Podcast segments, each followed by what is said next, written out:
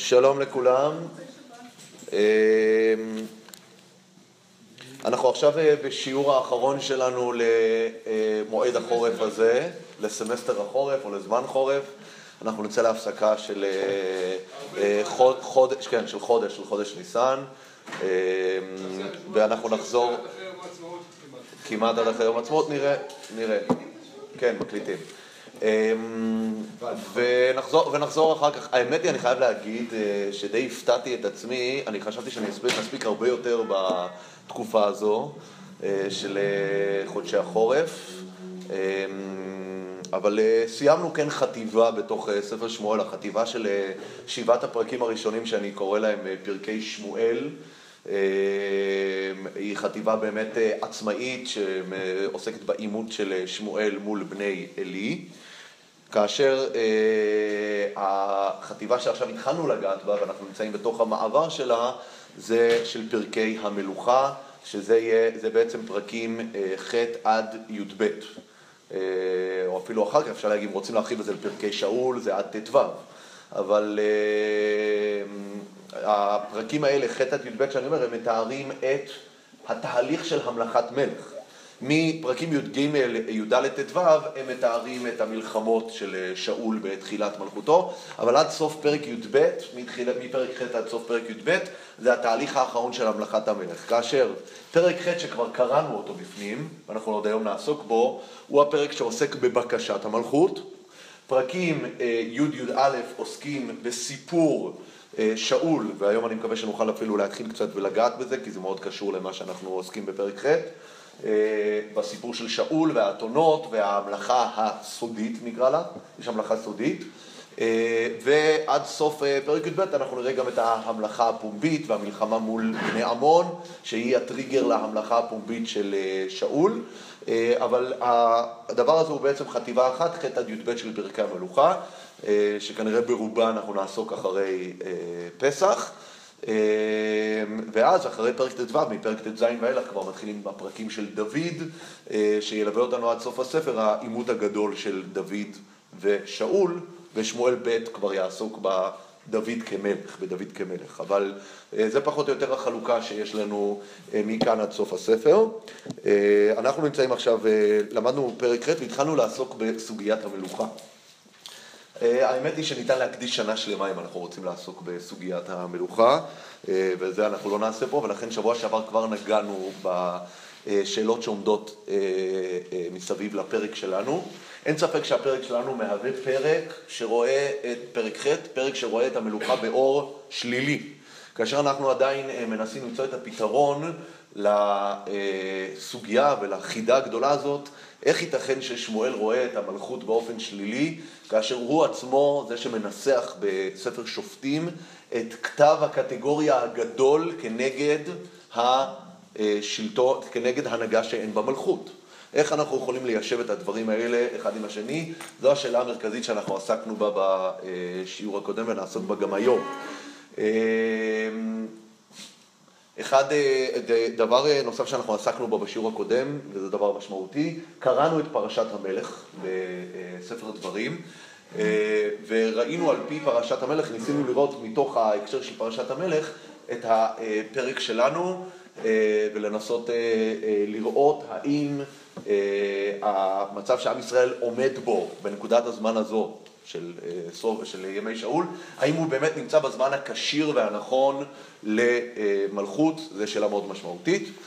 עוד אה, נושא מרכזי שדיברנו עליו הוא ההבדלים בין מלכות לבין אה, שופטים.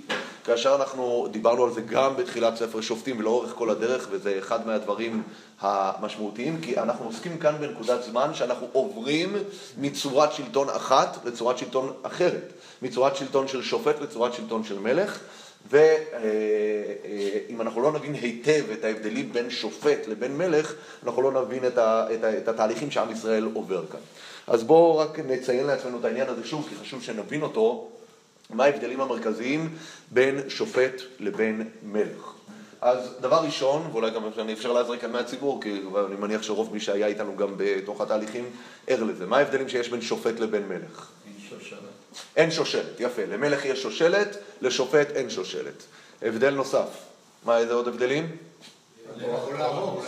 מה, כל עם ישראל? לא כל עם ישראל, יפה, שנייה נייחס לזה, זאת אומרת, מלך בהגדרתו הוא מלך של כל העם, ויהי בישורון מלך בהתאסף ראשי עם יחד שבטי ישראל, זאת אומרת מלכות היא על כל עם ישראל, שופטים, לא היה אה, עד שני השופטים האחרונים, לא היה ולו שופט אחד שהיה שופט של כל עם ישראל.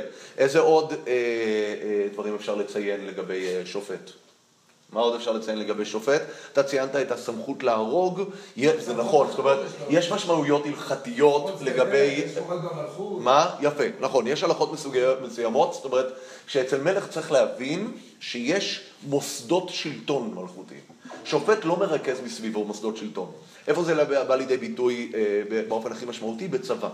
אין, כל עוד אין מלך, אין צבא קבע לעם ישראל. וכשאנחנו הולכים באמת, גם בתקופה, גם, גם בתוך ספר שמואל, וגם ב, אה, בשופטים זה מאוד בולט, תמיד צריך איזשהו גיוס ספונטני. יזמות מקומית. יפה, יזמות מקומית.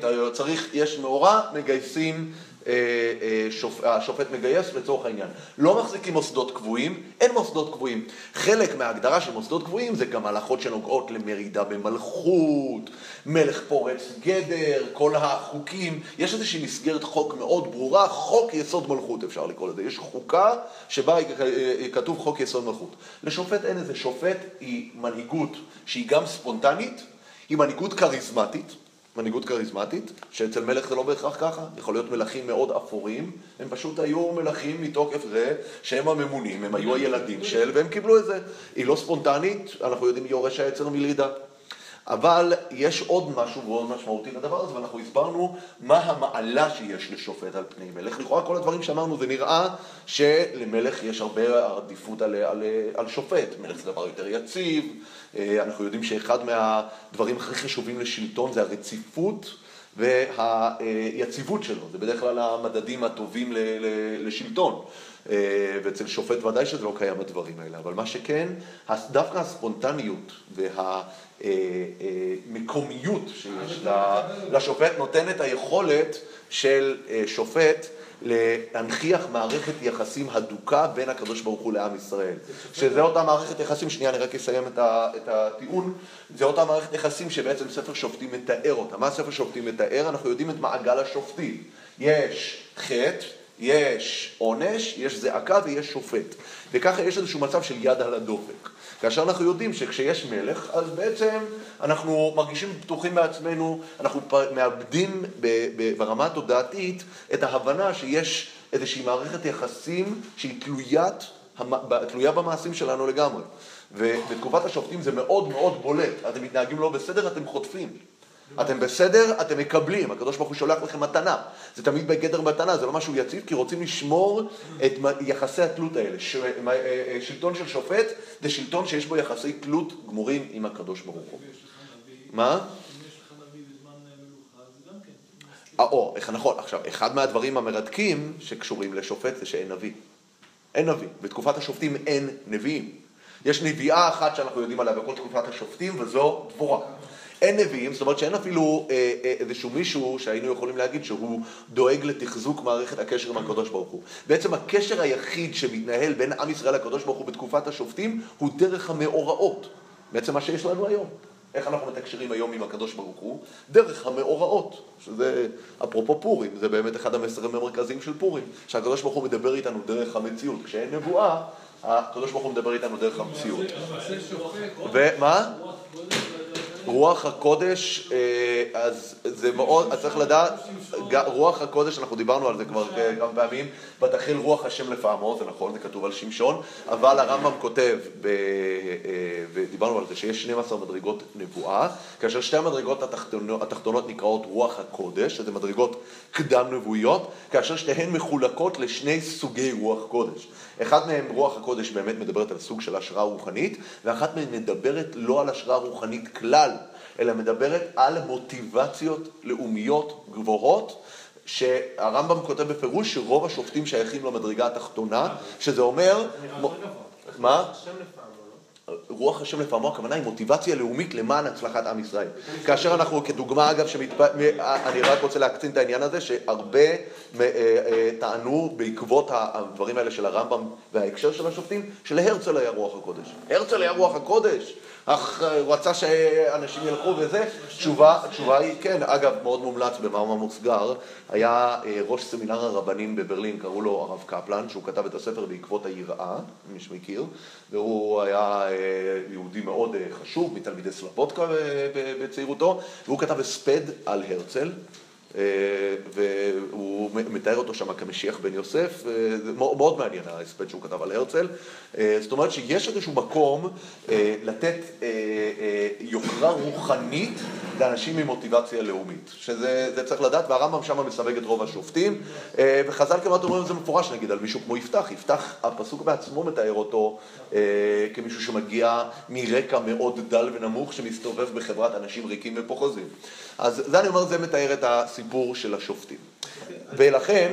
מנהיגות שהיא צריכה רצף... מה זה? מנהיגות שהיא צריכה רצף זה יותר מנהיגות כמו כאילו עם שלטונית. כן. ושזה רק שופט, אין עניין של רצף. נכון, נכון, נכון, נכון. אין תוכניות רב-שנתיות. אין שום דבר רב-שנתי. זה קצת מזכיר את ממשלת ישראל. הטווח החשיבה שלנו זה שנתיים קדימה, לא יותר. וזה לא לשופט היה אירוע מסוים, שהוא נכנס למערכת, כן. ואחר כך תשקוט עד 30 שנה. נכון. זה מקומי, זה לגמרי מקומי, אין לזה שום השלכה, נכון, אין לזה שום השלכה היקפית. אגב, אחד הדברים שזה מאוד בולט גם כשאתה רואה בתקופת השופטים, זה שאין תפיסה גיאופוליטית. זאת אומרת, אין פוליטיקה, אין איזושהי מערכת יחסים, יחסי חוץ של ישראל מול ארם או מול זה. מערכת היחסים של עם ישראל עם מדינות סובבות, מתחילה רק כאשר יש מוסד מלוכה. מוסד מלוכה מייצר דיפלומטיה, אין דיפלומטיה בתקופת השופטים, אוקיי? ועכשיו לענייננו, כשאנחנו מדברים על מלכות פה, אנחנו מדברים פה על מלכות, הקדוש ברוך הוא אומר לשמואל מיד, לא אותך עזבו כי אם אותי, ואנחנו לא הבנו, הוא מביא דוגמאות של עבודה זרה והכל, והתשובה היא, כאן באמת הקדוש ברוך הוא מתאר את הרצון של עם ישראל להתנתק מיחסי התלות שיש בתקופת השופטים. עכשיו, בעצם אם ניתן את המשל לתאר את מה שקורה כאן בתהליך בפרק ח', זה הילד שרוצה להתבגר, והאמת היא, בוא נהיה כנים עם עצמנו, תמיד כשהילד שלנו יבוא וירצה לעשות משהו, אנחנו תמיד מרגישים שזה מוקדם מדי. תמיד. אני עכשיו רוצה ללכת ולעשות את זה ואת זה. אתה ילד, אתה עדיין לא, לא, לא, לא, מה, איפה הגעת?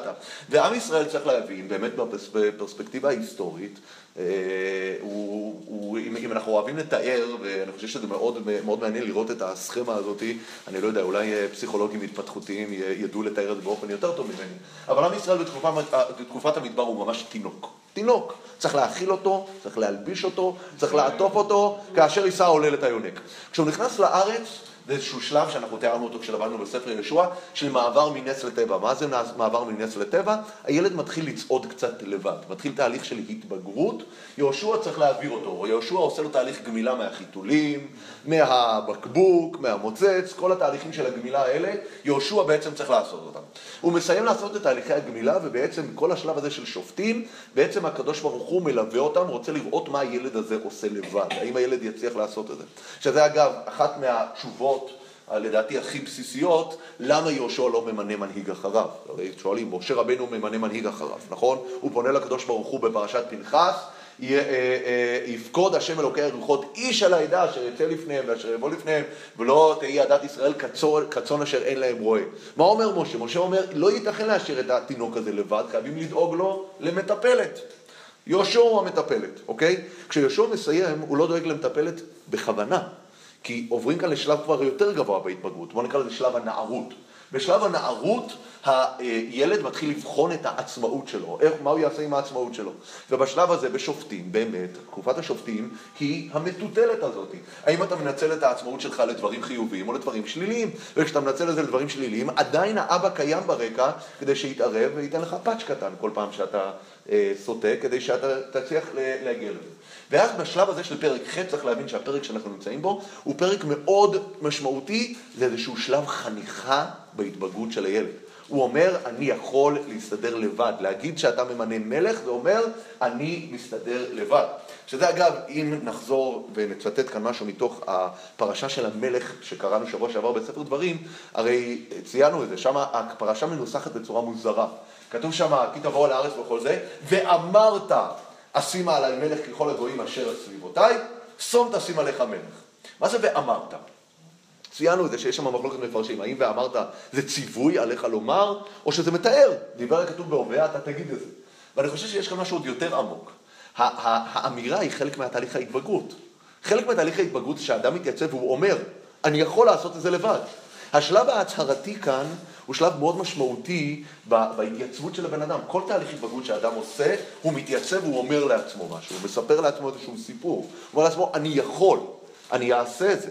וזה השלב הזה ואמרת. ואמרת, הכוונה היא זה יגיע, אין ספק שזה יגיע, כי, כי עם צריך לעבור תהליכי התבגרות מהשלב הראשוני, שאנחנו נחגוג אותו עוד מעט, של פסח, של יציאת מצרים, שממש מלווים אותך יד ביד, עד השלב שאתה עומד בכוחות עצמך.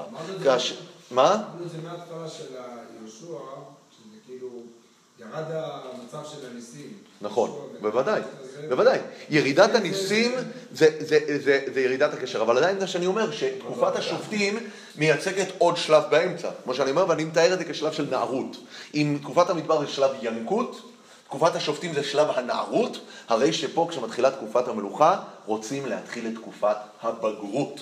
תקופת הבגרות היא תקופה מאוד משמעותית, ואגב, אם באמת נעשה סטטיסטיקה של הניסים בתנ"ך, סטטיסטיקה של ניסים, ככל שעם ישראל מתקדם ומתבגר, רף הניסים הולך ויורד. זה לא אומר שלא יהיו ניסים בכלל, אבל כשנכנסים לתקופת המלכות, רוב המלחמות שאנחנו נראה, רוב הפעולות יהיו פעולות טבעיות לגמרי. זה עם ישראל רוצה לחיות חיים טבעיים. אגב, זו השאיפה וזו המטרה. כל הורה שואף שהילד שלו יעמוד אה, בכוחות עצמו ויסתדר, וזו השאיפה כבר מתחילת הדרך. השאלה הגדולה זה האם העם באמת מתבגר בקצב הרצוי, האם הוא עושה את זה בצורה נכונה, וכאן, יש כאן בפרק הזה אה, אה, תהייה מאוד גדולה על הנושא הזה. ולכן שוב פעם נחזור לשאלה, כי אנשים מאוד אוהבים להציב את זה בצורה דיכוטומית. האם התנ"ך הוא בעד מלכות או נגד מלכות? האם התנ"ך הוא אנטי מלוכני או לא? אני חושב שהתשובה צריכה להיות כדלהלן. התנ"ך הוא לא אנטי מלוכני. התנ"ך שואף למלכות, רק הוא שואף לעשות את זה בעיתוי ובצורה ובקצב הנכונים. וכאן הפרק שלנו מייצג את זה שעם ישראל בעצם קורא למלכות בשלב שהוא עדיין לא מוכן. לא מוכן עדיין, וזה בעצם הביקורת של שמואל ושל הקדוש ברוך הוא, כן. כל השאיפה למלכות זה רק בגלל הצורך בעם, לכן יש לא טוב. לא הבנתי. יכול להיות שהתנ"ך שואף למלכות בגלל שיש צורך כזה בנפש האדם. כן, התנ"ך לא, מעולם לא, לא, לא שאף, התנ"ך בשונה מתנועת המוסר המודרנית לא שאף להנדס בני אדם. הוא שעה, הוא לקח את ה... הוא לקח, אני לא יודע אם אנשים יודעים מה אני מתכוון לתנועת המוסר. בליטא הייתה תנועת מוסר מאוד חזקה, ושם היה שאיפות לכל מיני אה, הוגים ולמשגיחים, וזו תנועה מאוד משמעותית וחזקה שהשפיעה רבות, להנדס בני אדם. התנ"ך רואה את הבן אדם, דיבר הכתוב בהווה, דיברה תורה כלשון בני אדם, האדם חי חיים טבעיים והוא מקדש אותם. אז בהחלט, נכון, נכון. לא, לא, לא, אני חושב שהחיים באופן כללי ניתן להגיד שהם לא אידיאליים.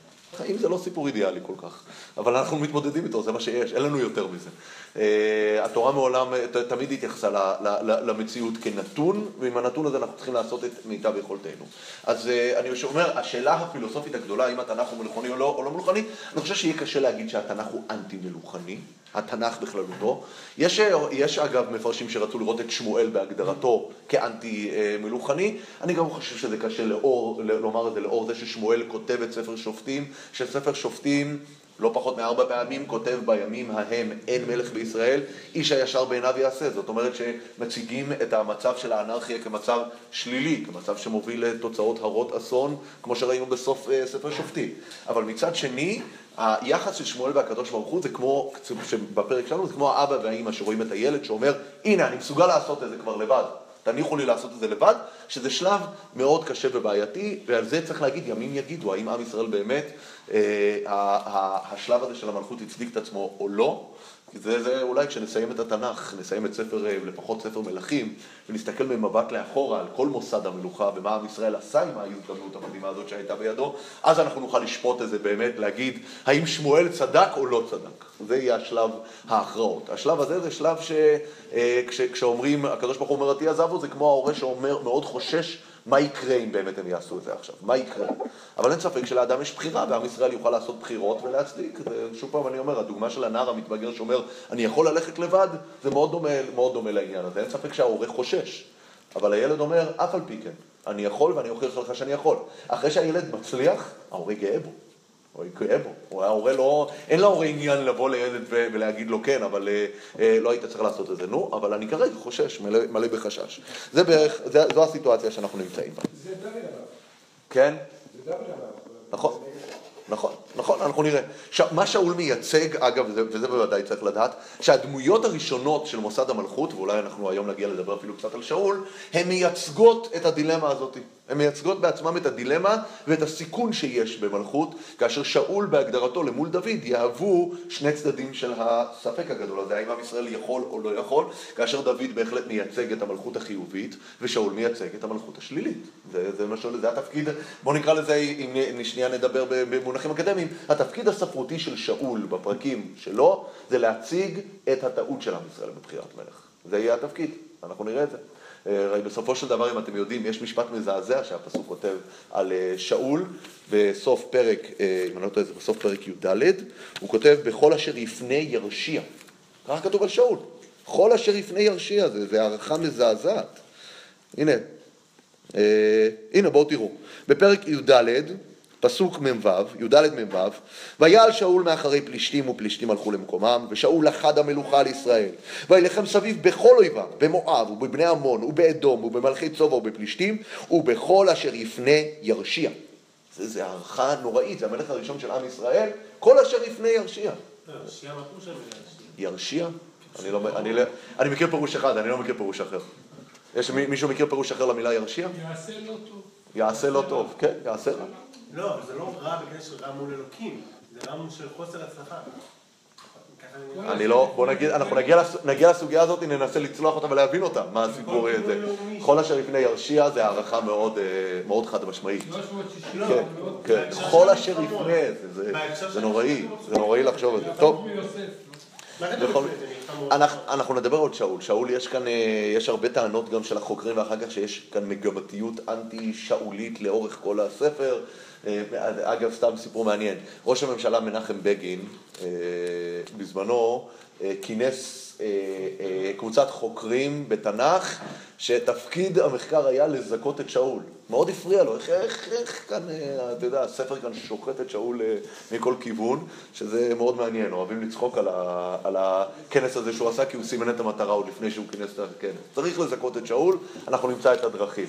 אבל זה באמת מפריע, מפריע להרבה אנשים, הסיפור של שאול מאוד מפריע להרבה אנשים. כן. מה? אני לא יודע. אין לי מושג. אני חושב שלימים, אני חושב שלימים, אני, אני מאוד אוהב את המדד, הוא, אמנם, הוא מדד לא מדויק, אבל זה מאוד מעניין. הרי בסופו של דבר, עם ישראל לדורותיו, שאול נתפס כדמות מופת, כצדיק. שאול, אף אחד לא, תשאל ילד, שאול המלך הוא לא רשע. לא, אגב, גם שלמה המלך לא אומרים את זה, למרות שהתנ"ך מאוד כותב בצורה מאוד ברורה על שלמה המלך. כן. היי, תראה, כל הקונטקסט שמסביב ל- לכמה מילים שציינת הוא קונטקסט חיובי. כן. מספר על כל ההצלחות שלו. נכון, נכון, מספר על זה שהוא הושיע את ישראל. נכון. אז לא הגיוני שידחפו כאן מילה אחת שרוצה... נכון, נכון. אפשר לבאר גם את ירשיע אה, בתור אה, שהוא היה תקיף, הוא היה חזק, הוא ידע להתמודד. בהחלט. אז אני אומר, זה לא הסוגיה שלנו, עכשיו אנחנו לא, אני, בלי נדר אנחנו נגיע ואנחנו נעמוד וננסה לש, ל, לעמוד על דמותו של שאול במלוא היקפה ברב גוניותה, זה לא סיפור כל כך פשוט, אה, אבל אני רק אומר, זה, זה בהחלט, כדי לתת לנו את המבנה הספרותי, זה ודאי מסביר לנו פה. הדבר הבא שאני הייתי רוצה לדבר עליו פה ואחר כך גם לסיים את הפרק, זה דבר שצריך לשים לב אליו, וזו ההקדמה האחרונה שאני רוצה לעשות לפני שנכנסים לסיפור המלוכה. אם אנחנו נשים לב ונזכיר לעצמנו, ועוד נחזור לזה בהמשך השיעור, יש אה, אה, חמישה תנאים מרכזיים שהכתוב נותן לשופט אה, בספר דברים. אנחנו יודעים, הוא לא יכול להרבות כסף, הוא לא יכול להרבות סוסים, הוא לא יכול להרבות, מה? מלך, למלך, מה? אתה היית איתי, סליחה, למלך, למלך. הוא לא יכול להרבות סוסים, הוא לא יכול להרבות אה, אה, נשים, הוא לא יכול להרבות כסף, הוא צריך להיות מקרב אחיך, כן? מקרב אחיך, וצריך להיות לו ענווה. כל הזמן לבלתי רום לבבו מרחב. זה חמשת התנאים שיש לו. אבל יש תנאי באמת שהוא תנאי מקדים לכל הדברים האלה, שמי יהיה המלך אשר יבחר בו השם אלוקיך. זאת אומרת, צריך בחירה. ומי עושה את הבחירה? הבחירה באה רק על ידי נביא. נביא הוא זה שממנה את המלך. עכשיו צריך להבין שהסיפור הזה של נביא ומלך זה מערכת היחסים, אחת מערכות היחסים הכי מורכבות שיש בתנ"ך, זה מערכת יחסים של נביא ומלך. ואני הייתי רוצה לזכור בקצרה כדי שנבין עד כמה הסיפור הזה מורכב, אנחנו נראה את זה אגב בפרקים שלפנינו, ועד עד לסוף הספר כמעט, מערכת היחסים של מלכים ונביאים, בספר, בספר אצלנו זה מגיע לשיאו, אני חושב, בסיפור של בעלת האוב, שהמלך כל כך צריך את הנביא, שהוא הולך ו, ומעלה אותו אצל בעלת האוב, ו, ו, והנביא צועק עליו, מה אתה מטריד אותי? מה, מה, מה אתה באת להפריע לי פה? כן? ושאול בוכה לו, אני לא יכול, אתה לא מדבר אליי, אני לא יודע מה לעשות, כן? אבל זה אנחנו רואים כאן את מערכת יחסים של שמואל מול שאול ושל שמואל מול דוד. ואחד מהדברים שבולטים, ואנחנו רואים את זה גם אחר כך עם נתן אה, ודוד, זה שאחד מהפערים הגדולים של שאול ודוד זה באמת מערכת היחסים עם הנביא. שאם אצל שמואל ושאול יש מערכת יחסים קשה, כואבת, רצופת אכזבות, של שמואל, שני אכזבות עם החטאים, ואחר כך עם בעלת האוב. אה, אצל דוד אנחנו רואים מערכת יחסים מאוד הרמונית וטובה. אין עימותים. יש את המקום שאנחנו יודעים שהנביא צריך לבוא ולחשוף בפני דוד את החטא שלו, ודוד בשונה משאול מיד אומר, חטאתי. חטאתי, שזה אחד, זה דבר מאוד בולט, ושונה משאול, ששאול באמת אה, עסוק אה, בוויכוחים. אז זה אנחנו רואים בתוך ספר שמואל. אבל אנחנו מתקדמים אה, בתנ"ך, אנחנו רואים שבאמת המערכת היחסים הזאת נהיית מורכבת יותר ויותר. ואני רוצה להגיד שיש משהו קצת לא שוויוני במערכת היחסים הזאת. מדוע? כי הנביא מגיע לתוך מערכת היחסים הזאת בתוך מצב חסר גמישות לחלוטין. הוא מגיע למלך עם דבר השם. אין לו מה לשחק עם הסיפור הזה. השם אמר, וזה נושא סגור. כאשר למלך יש את הבחירה איך להתייחס לנביא ולדבר השם שיש בידו, ולכן יש כאן איזשהו אה, מפגש שבאיזשהו מקום הנביא הוא דובר של סמכות, שהוא לא, לא יכול לשחק כמעט עם הנתונים שהמלך, שה, שנותן לו. ולצורך העניין, כשנתן הנביא מתייצב מול דוד עם משל, אה, עם המשל של אה, כבשת הרש, ומנכיח לו את החטא הנורא שהוא עושה שם עם אה, בת שבע ועם אוריה החיתי, דוד המלך יש לו מרחב בחירה. יש לו מרחב בחירה להתחיל להתווכח, להתעלם, וזה יכול להגיע למצבים של או לזרוק את הנביא לכלא, או אפילו להרוג אותו. כל הדברים האלה קורים בתנ"ך, אנחנו מיד נראה, אוקיי? אבל דוד המלך בוחר לקבל את מה שהנביא אומר. שאול, אנחנו רואים שמתווכח, אוקיי? אז אם אנחנו נפרוס, אני חושב שאפשר לפרוס את זה פחות או יותר לחמישה מצבים של מערכת יחסים בין מלך לנביא. יש מערכת יחסים הרמונית לגמרי, זה דוד. יש מערכת יחסים של עימות וויכוחים, שזה שאול ושמואל. יש מערכת יחסים שזה, איך אומרים, נשתהה נשתהר, זה פרווה. זה, אנחנו לא רואים את הנביא נוכח מדי במערכת יחסים מול המלך, אנחנו לא רואים השפעה לא חיובית אבל גם לא שלילית, שזה יש הרבה מלכים שאנחנו יודעים שהם מתקיימים במקביל לנביאים, אבל אנחנו לא רואים שיש איזשהו עימות משמעותי ביניהם. יש שלב יותר נמוך, שיש אה, עימות, כן, והעימות מוביל לפעולה אלימה של המלך כנגד הנביא, כליאתו, כאשר הצד, הרמה הכי קיצונית, זה הריגת הנביא. הריגת הנביא. בואו נראה. ציינו את הרמות הראשונות, אם אנחנו נפתח ובואו תראו, אה, מאוד מעניין, ירמיהו אה, כ"ו. ירמיהו כ"ו יש שם, אה, אה, זה פרק מרתק.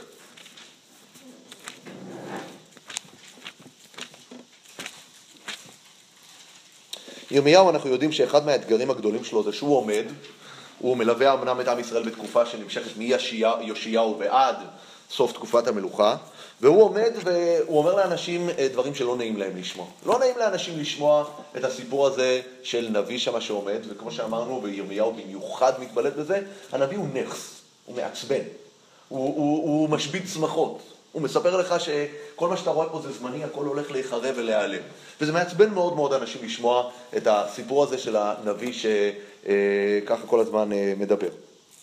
אז הנה, אני קורא את זה, וננסה לקרוא את זה מהר כי זה סיפור אה, ארוך, אבל זה סיפור שמאוד מאוד חשוב, כי שם אנחנו רואים צד קיצוני מאוד. בראשית ממלכות יהויקים בן יאשיהו, מלך יהודה, היה הדבר הזה מאת השם לאמור. כה אמר השם, עמוד בחצר בית השם ודיברת על כל ערי יהודה הבאים להשתחוות בית השם, אנחנו יודעים ירמיהו תמיד עומד ליד בית המקדש במקום מרכזי, מה הוא אומר להם? את כל הדברים אשר ציוויתיך לדבר עליהם אל תגרע דבר. שימו לב, שוב פעם אנחנו רואים, לנביא אין גמישות. השם אומר לו להגיד, הוא חייב להגיד את כל מה שהשם אומר. אולי ישמעו וישובו איש מדרכו הרעה, וניחמתי אל הרע אשר אנוכי חושב לעשות להם מפני רוע מעל עליהם. ואמרת עליהם כה אמר השם, אם לא תשמעו אליי ללכת בתורתי אשר נתתי לפניכם, לשמוע על דברי עבדיי הנביאים אשר אנוכי שולח עליכם, והשכם ושלוח ולא שמעתם, אנחנו יודעים נביאים לא שמעו להם הרבה, ונתתי את הבית הזה כשילה, זה שילה שלנו, כן, ירמיהו משתמש במוטיב הזה של שילה לא בפעם הראשונה, ואת העיר הזאת אתן לקללה לכל גויי הארץ. ושימו לב מה קורה. וישמעו הכהנים והנביאים וכל העם את ירמיהו מדבר את הדברים האלה בבית השם. ויהי ככלות ירמיהו לדבר את כל אשר ציווה השם, לדבר אל כל העם, ויתפסו אותו הכהנים והנביאים וכל העם לאמור, מות תמות. מגיע לך מיתה, איך אתה יכול לדבר על בית המקדש את הדברים הנוראים האלה? מדוע ניבאת בשם השם לאמור כשילה יהיה הבית הזה? והעיר הזאת תחרב מעין יושב, ויקהל כל העם אל ירמיהו בבית השם. הולכים לעשות לנביא לינץ'. וישמעו שרי יהודה את הדברים האלה, ויעלו מבית המלך בית השם, הם הולכים מהארמון לבית המקדש, וישבו בבית שער השם מחדש.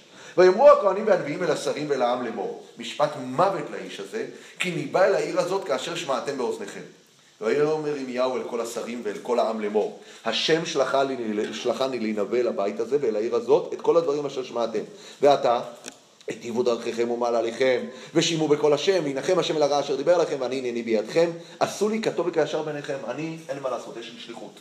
אך ידוע תדעו כי אם ממיתים אתם אותי, כי דם נקי אתם נותנים עליכם ואל העיר הזאת ואל יושביה, כי באמת שלחני השם עליכם לדבר באוזניכם את כל הדברים האלה. אנחנו לא שנייה למה הוא, נבין למה הוא אומר באמת, מה זה באמת? כי הם אמרו לו שהוא... כי הם אומרים לו שהוא שקרן, ואנחנו נראה שיש כאן עימות עם נביאים שאומרים אחרת. ויאמרו השרים וכל העם אל הכהנים ולנביאים, אין לאיש הזה משפט מוות, כי בשם השם אלוקינו דיבר אליהם. ויקומו האנשים מזקני הארץ ויאמרו אל כל, אל כל קהל העם לאמור, מיכה המורשתי היה ניבא בימי חזקיהו מלך יהודה. ויאמר אל כל עם יהודה לאמור, וכאן מתחילים בשיעור היסטוריה. כה אמר השם צבאות, ציון שדה תחרש וירושלים איים תהיה, והר הבית לבמות יער. ההמת המיתו חזקיהו מלך יהודה וכל יהודה? הלא ירא את השם, ויכל את פני השם, וינחם השם אל הרעה אשר דיבר עליהם, ואנחנו עושים רעה גדולה על נפשותינו, אז הם עושים כאן מחקר היסטורי. מיכה המורשתי ניבא חורבן, וחזקיהו שהיה מלך צדיק, קיבל את דבריו, והם חזרו בתשובה, והשם באמת הציל את ירושלים בתקופת חזקיהו. הם אומרים, אבל, וגם איש היה מתנבא בשם השם, אוריהו בן שמעיהו מקריית היערים, וינבא על העיר הזאת ועל הארץ הזאת ככל דברי ירמיהו. וישמע המלך יהויקים וכל גיבוריו וכל השרים את דבריו, ויבקש המלך המיתו. המלך אמר, אני לא מוכן לשמוע את הדברים האלה. אוריה בן שמעיהו, שהוא נביא די אנונימי, אנחנו לא, לא יודעים עליו, הוא, והוא מנבא חורבן, הוא אחד מאותם אלפי נביאים ונביאות שאנחנו יודעים שעמדו לישראל ולא קיבלו לדורות. וישמע אוריהו וירא ויברח ויבוא ירושלים, מצרים. וישלח המלך יהויקים אנשים מצרים את אלנתן בן אחבור ואנשים איתו אל מצרים. ויוציאו את אוריהו ממצרים ויביאו אל המלך יהויקים ויכהו בחרב וישלך את נבלתו אל קברי בני העם. אך יד אחיקם בן שפן הייתה את ירמיהו לבלתי תת אותו ביד העם לאמיתו. זאת אומרת, אנחנו רואים שממש יש כאן משפט שמנסים לדון בו מבחינה תקדימית. האם נכון להרוג נביא שמנבא על החורבן, ומה הדוגמה שלהם? שני נביאים שעמדו מול מלכים, והם אמרו למלכים דברים שלא נעים למלכים לשמוע באופן. אומרים חורבן, כשאתה מנבא למלך חורבן, אתה קודם כל הורס את המורל של העם, אתה מייאש אותם, אתה משבית שמחות, לא כיף לשמוע אותך. ירמיהו הרי בוכה לאורך כל הספר שלו, הוא בוכה למה נולדתי. למה הוטל עליי התפקיד, התפקיד המבאס הזה, אפשר להגיד, זה ממש נורא.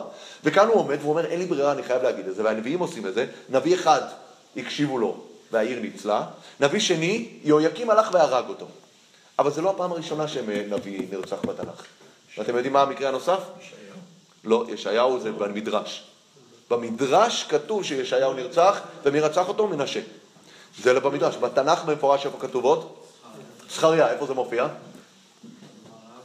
לא, זה לא בגמרא. זה מופיע בתנ"ך, אבל זה הרבה, הרבה לא יודעים. זה מופיע בדברי הימים, זה לא מופיע במלאכים. זה מופיע בדברי הימים, וגם שם זה סיפור מזעזע. דברי הימים ב' פרק כ"ד, בואו נראה.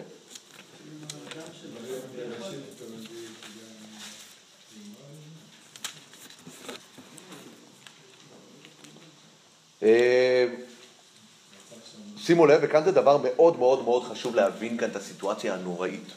יואש היה הבן של עתליה, אה, הוא לא היה הבן של עתליה, סליחה, הוא היה, אה, הוא היה הבן של המלך הקודם, שאם אני לא טועה, קראו לו, אה, אה, לא אמציה. מה? לא, לא, לא, לא, לא, ממלכות אה, מלכות יהוד, אה, מלכות אה, יהודה. אה, אחזיה, הוא היה בן של אחזיה. יואש היה בן של אחזיה, כאשר הייתה אה, עתליה, הבת של אחאב, הלכה והכריתה את כל זרע המלוכה. סיפור מזעזע שם. היא רוצחת את כל זרע המלוכה, והיא הולכת בירושלים שבע שנים, עתליה. כאשר היא, היא הייתה נשואה ליהורם, היה שם שידוך בין מלכי יהודה ומלכי ישראל. מלך ישראל היה אחאב, מלך יהודה היה יהושפט. הם היו בקשרים ידידותיים, הם עלו, אנחנו רואים בקרב האחרון באפק, הקרב האחרון במלכים א', הם נלחמים ביחד בארם, הם מפסידים, אבל הם עשו גם שידוך ביניהם, אחאב ויורם, כאשר אחאב נותן את הבת שלו עתליה ליורם, הבן של מלך יהודה, יהושפט, ונולד שם אחזיהו, ולאחזיהו נולד יואש. עכשיו, בשלב מסוים עתליה הולכת ומחריטה את כל זרע המלוכה, והיא הולכת שבע שנים על הארץ, אוקיי? עכשיו, מה, מה שקורה בשלב הזה, יהוידע, שהוא היה כהן גדול, הוא הולך ומציל את הילד הקטן הזה, את יואש. הוא מציל אותו, ואיפה הוא שומר אותו? הוא מחביא אותו בבית קודשי הקודשים. הילד הזה גדל בקודש הקודשים. אי אפשר להגיע אליו, אף אחד לא יודע שהוא שמה, ואז בשלב מסוים הוא יוצא בין שבע שנים יואש במולכו, זה ידוע, זה אחת מההפטרות גם שאנחנו קוראים, בשבע שנים יואש במולכו, זה בסוף פרשת, בהפטרה של פרשת תרומה, כי שם אנחנו רואים שהוא עושה חידוש של בדק הבית, הוא היה מלך יחסית טוב, מלך יואש, אבל מה קורה, וזה אנחנו רואים במלכים פרק כ"ד, לאותו יהוידע, הכהן גדול שהציל אותו וגידל אותו, היה בן, איך קראו לבן של יהוידע? זכריה, זכריה הנביא, ושימו לב מה קורה. אה, אני קורא בפרק כ"ד, אה, פסוק אה, כ' ורוח אלוהים לבשה את זכריה בן יהוידע הכהן. ויעמוד מעל העם, ויאמר להם, כה אמר האלוהים, למה אתם עוברים את מצוות השם ולא תצליחו? כי עזבתם את השם ויעזוב אתכם. ויקשרו עליו, וירגמו אבן במצוות המלך בחצר בית השם. ושימו לב, זה אחד מהמשפטים הנוראיים בתנ"ך. ולא זכר יואש המלך החסד אשר עשה יהוידע אביו אמו, זה הציל אותו, ויהרוג את בנו, וכמותו אמר, ירא השם וידרוש. זה מזעזע. הבן של, ה, של האיש שהציל אותך, גידל אותך בבית קודשי הקודשים, הוא עומד והוא נביא והוא מנבא משהו שלא נעים לך באוזן ואתה שולח אנשים להרוג וזה אחד מהסיפורים המרכזיים בסיפור של החורבן, אנחנו יודעים גם באגדות החורבן, מה שכתוב, שהם באו, נכנסים לבית ורואים את הדם של הנביא עומד שם ומבעבע ושוחטים עליו מספרים, אני יודע, 30-50 אלף כהנים והדם לא נרגע. זה, זה, הסיפור הזה לא סתם, המדרש הזה נכתב כהמשך לסיפור פה. הסיפור, איפה עוד בתנ"ך כתוב שעל זה נאמר ירא השם וידרוש? איך השם ידרוש? יחריב את הבית. יחריב את הבית, בית כזה אין לו הצדקה קיומית, נכון? אבל מה אנחנו רואים פה, ולא בשביל זה, זה, לא, זה, זה הסיפור הצדדי, הצדדי יותר. אנחנו רואים כאן מערכת יחסים שבין מלך לנביא, כמה היא מערכת מורכבת.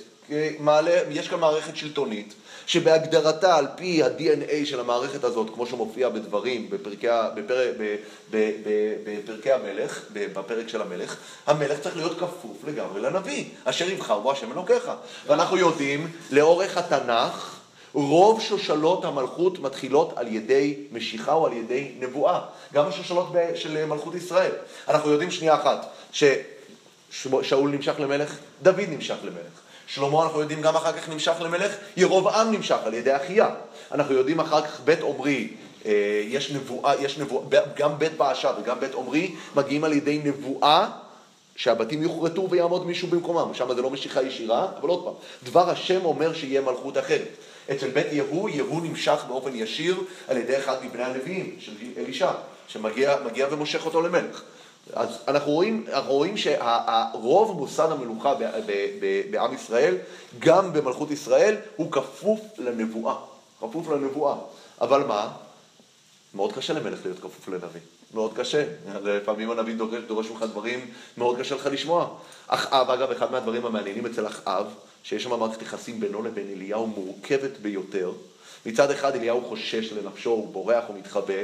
מצד שני, כשאליהו מתייצב בפניו, ובכרם נבות, ומנכיח לו את החטא הנורא, אחאב באמת נשבר ואומר חטאתי. זה, זה, זה מאוד מעניין. לאחאב יש מערכת יחסים מאוד אמביוולנטית עם הנביא. וזה אנחנו צריכים להבין שהמערכת היחסים הזאת היא נפתחת פה. כששמואל באמת אה, אומר, אומר אה, מה, אותי מה עשו, לא אותי מה עשו, הסיטואציה שהולכת להיות מכאן ואילך זה שנביא הולך עד עכשיו שמואל היה מנהיג באופן מלא. הוא היה אחראי על מלחמה, הוא היה אחראי על שלטון, היה אחראי על משפט, פתאום הוא הולך לתפוס ולעמוד בצד, ומאותו רגע ואילך הוא הופך להיות נביא. אגב, אנחנו נראה בפרק הבא, ותשימו לב, אני לא יודע אם נלמד את זה עכשיו, יכול להיות שזה יהיה עוד חודש כשאנחנו נלמד את זה, שכששאול מחפש עם הנער שלו את האתונות, הם מגיעים ליד איפה ששמואל נמצא, ומה הם שואלים? היכן הרועה? אני לא מצטט את זה מדויק. ואז יש שם כזאת פסקת סוגריים כתוב, שלפנים בישראל היו קוראים את הנביא רועה. ממש ככה, זה בפרק הבא, אתם יודעים מה, בשביל מה להתעצל? בואו נקרא, בוא, בוא נקרא את זה בפנים. שזה, שזה סיפור מאוד מעניין, למה פתאום זה, זה, זה נכנס פה אה, הסיפור הזה? אבל אה, זה מאוד מנכיח את מה שאני אומר לכם עכשיו. הנה. Mm.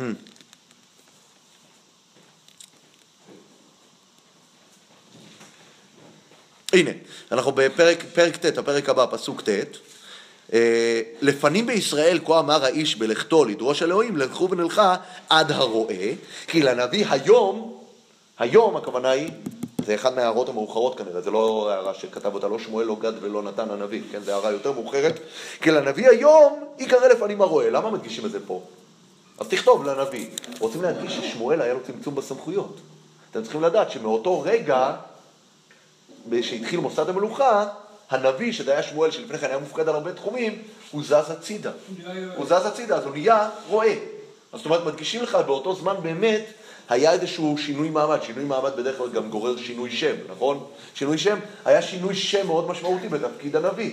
הנביא הפסיק להיות אותו נביא, שמואל, מה שהוא היה, והוא הפך, כן, היה צמצום משמעותי בסמכויותיו, אוקיי?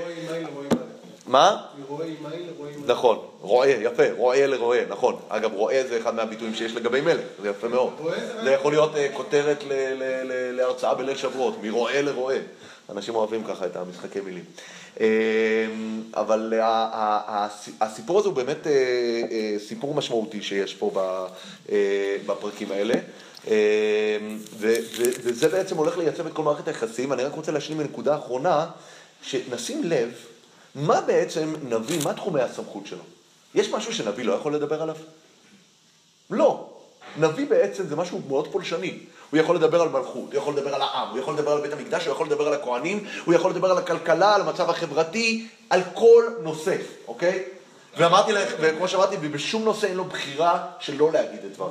לא אז נביא, נביא באיזשהו מקום, תחשבו שהיום לביבי, שר בממשלה, שיש לו מה להגיד על כל תחום. הוא היה הדמות הכי שנואה בממשלה, אין ספק. מבקר המדינה. זה מבקר המדינה, אמת. מבקר המדינה יש לו מה להגיד על כל דבר. ונביא תפקידו להיות מבקר המדינה, לא אוהבים אותו. לא אוהבים אותו. וזו מערכת מאוד מאוד מורכבת עם השלטון. כן. הקדוש ברוך הוא אומר למשה שהוא יגן עליו. כן. לא לפחד מלכת בפרעה. כן. למה מישהו כמו זכריה אמ, ינבא? למה, למה... שאלה טובה, לא יודע. אבל, אבל אתה רואה שבאיזשהו מקום אה, הם עשו את תפקידם, ומה שנקרא מתו אה, בעת מילוי תפקידם. טוב, בואו נתקדם בפרק, ואנחנו נראה כאן בפרק משהו מאוד אה, אה, אה, מעניין.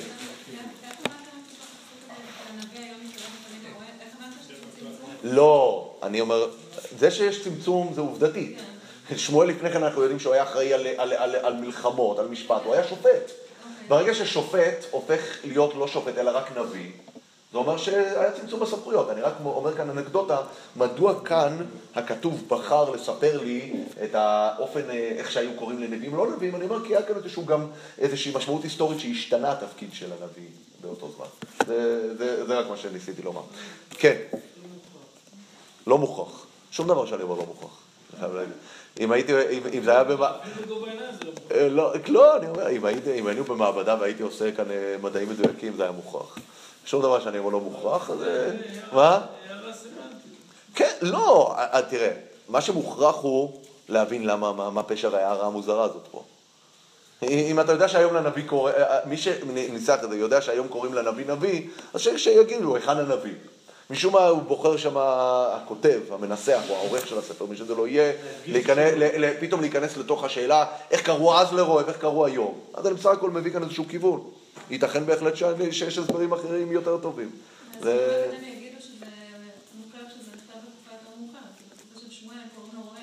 זה ודאי נכתב, ההערה הזאת היא נכתבה בתקופה יותר מאוחרת, מה השאלה בכלל? זה לא, אני, לא צריך להיות חוקר באוניברסיטה, זה המפרשים במקום אומרים את זה. מה, שזה? כן, יש המון פסוקים ברחבי הנח. אגב, במאמר מוסגר, יש פרשנים שאומרים שגם בתורה יש פסוקים כאלה. אבל זה אני לא רוצה כאן שאנשים יוציאו אה, את הרובים ויתחילו לירות עליי. אבל, בנח עצמו, בנביאים ובכתובים, יש הרבה פסוקים שערוכים בתקופה יותר מאוחרת, יש אומרים שזה בתקופה של יאשיהו, ירמיהו, שהכניסו הערות שוליים, שנכנסו לתוך הטקסט, וזה הערת שוליים, זה אחת מאותן הערות שוליים, כן, בהחלט. אבל אה, עוד פעם, אני אומר, זה לא מישהו באקדמיה או זה, זה פרשנים מסורתיים שאומרים את זה. אבן עזרא, רד"ק, מה? כן, כן. מסומן בסוגריים, יפה. אז יש סוגריים בתנ"ך, קיימות סוגריים. סוגריים הוא כלי ספרותי. סוגריים הוא כלי ספרותי, אנשים גם לא, לא יודעים את זה, אגב, גם בגמרא. בתנ"ך שלנו- אחד, אחד מהדברים שקשה בגמרא, לאנשים שלומדים גמרא, שהם לא מבינים, שכשכתבו את הטקסט של הגמרא לא היה מונח לא של הערות שוליים ולא של סוגריים.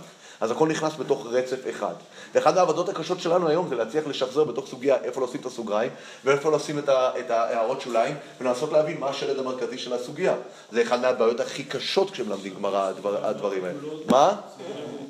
זה מאוחר מאוד, זה מאוחר מאוד. אתה רואה בדפוסים הראשונים של, זה לא דפוסים ראשונים, דפוסים לפני 600-700 שנה של התלמוד, אין שום דבר. זה טקסט רצוף לגמרי, לא מפוסק, בלי סוגריים, בלי זה, כי כך, ככה באמת, אגב, מה הכוונה? יותר מזה, הרבה מהחומרים שנמצאים בתוך התלמוד בבלי נכנסו עד סוף תקופת הגאונים, כי מה שקרה, היה גאון שהיה לומד את מה שכתבו רבינה ורב קודם, והיה לו מה להוסיף.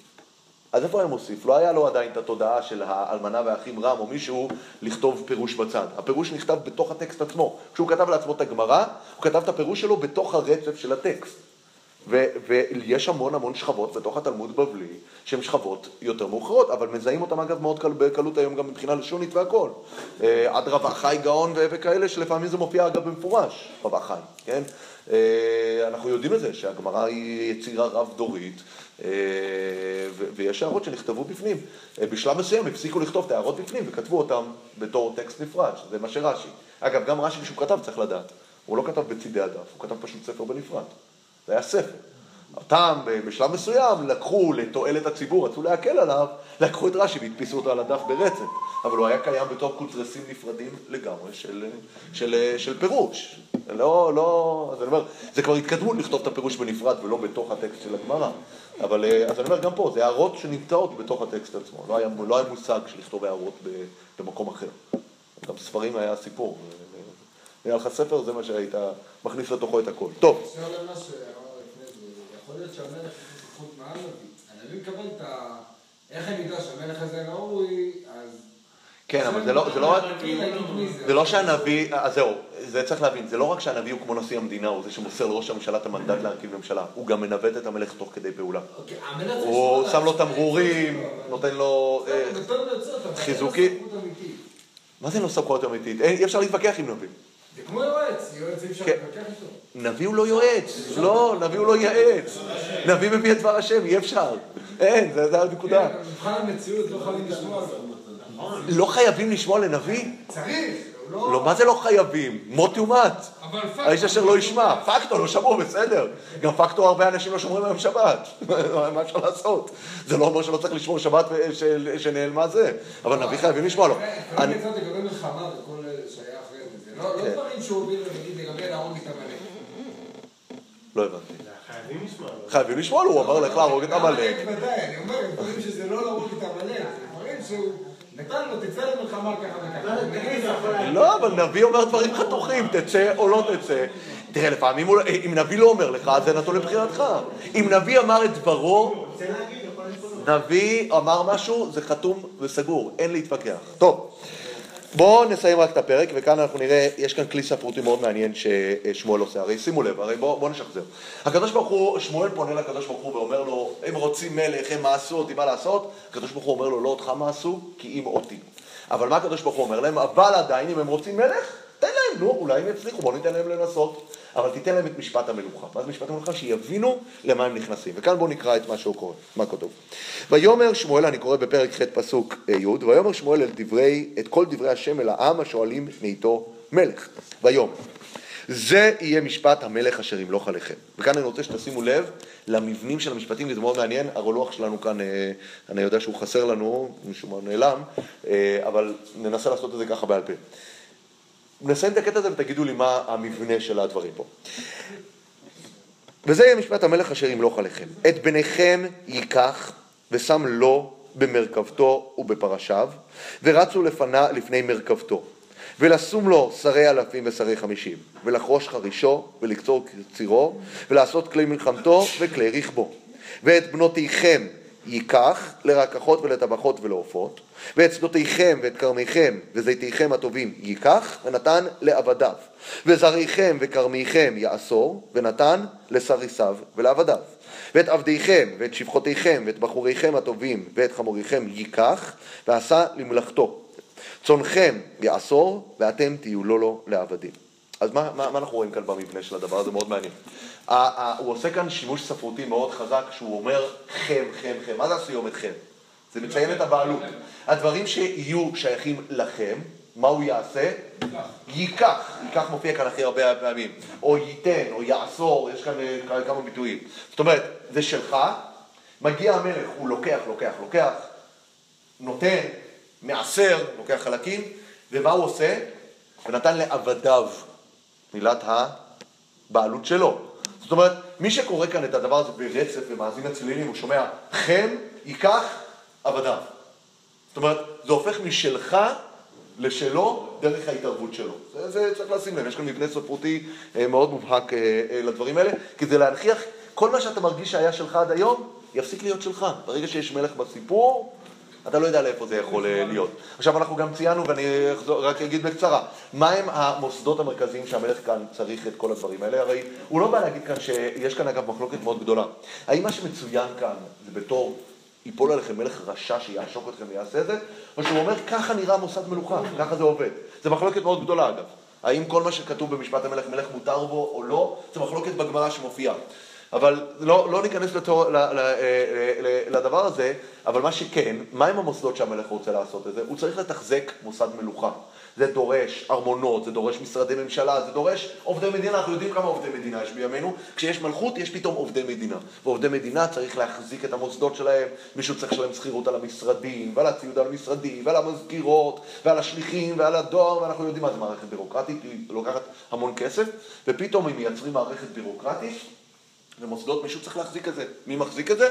משלם המיסים. ברגע שיש ממלכה, וזה אמרנו, זה אחד מהשינויים שיש בממלכה, יש צבא קבע. אם יש צבא קבע, צבא קבע כדי להחזיק אותו צריך מזון ומיסים מהעם, ולקחת אנשים, וגיוס חובה, וגיוס צבא קבע צריך לעמוד כל הזמן, וזה מה שכוונה את בניכם ואת בנותיכם ייקח וכל, ה, וכל הדברים האלה. ודבר שני, וזה בוודאי קיים, קיים מוסד המלוכה לכשעצמו, מבלי קשר לשאלה של המוסדות השלטון, הוא מוסד שצריך להחזיק אותו ארמון מלכות. מלך, חלק מההגדרה שלו, זה שהוא מחזיק איזשהו משהו ייצוגי, משהו חזק, ולכן יש שם, הרקחות והעופות זה או לצבא, כמובן הצבא צריך, אבל גם, כן, צריך גם להחזיק את ארמון בקינגהם פאלאס, אנחנו יודעים אה, מה, מה זה דורש, לתחזק את גינוני השלטון, לא רק את מוסדות השלטון. גינוני השלטון דורשים הרבה הרבה הרבה דברים, כן. נכון. ועכשיו שימו לב, וכאן הפסוק הבא הוא גם, עוד פעם, שמואל עושה כאן תרגיל ספרותי, שימו לב מה הוא אומר. וזעקתם ביום ההוא מלפני מלכיכם אשר בחרתם לכם, ולא יענה השם אתכם ביום ההוא. מה, מה התרגיל שהוא עושה כאן לפסוק הזה? שימו לב. מה? לא, זה, זה, זה דבר מעניין כי הפסוק המקביל, שימו לב איפה הוא נמצא. הפסוק המקביל נמצא בפרק הקודם. בואו תראו בפרק הקודם. מה קרה בפרק הקודם? עם ישראל אה, מגיע, הם נאספו הרי במצפה לאותו טקס של אה, קבלת אה, כריתת ברית עם הקדוש ברוך הוא, נכון? ופלישתים נאספים להיל, להילחם, נכון? ומה קורה? שמה אה, אה, עם ישראל מתחיל אה, אה, להתפלל. מה זה? שמואל מתפלל בשביל השם, ואז מה הם אומרים לו? אני, זה הנה. ויאמרו בני ישראל לשמואל, אל תחרש ממנו מזעוק אל השם אלוקינו. כן? ויושענו מיד פלישתים, ויקח שמואל כלי חלב וכולי, ויזעק שמואל אל השם. זאת אומרת, בפרק הקודם שמואל זועק אל השם. שמואל אמר להם, פה יהיה לכם בעיה, למי אתם תזעקים? תזעקו למלך, נכון? מה אנחנו רואים שם בפרק הקודם? שהשם עונה אותם, נכון? וכתוב ויענהו השם, ויזעק שמואל אל השם בעד ישראל, אני קורא בפסוק ט', ויענהו השם. אז שם עם ישראל זועק אל השם, השם עונה. כאן עם ישראל זועק אל המלך, והמלך לא עונה.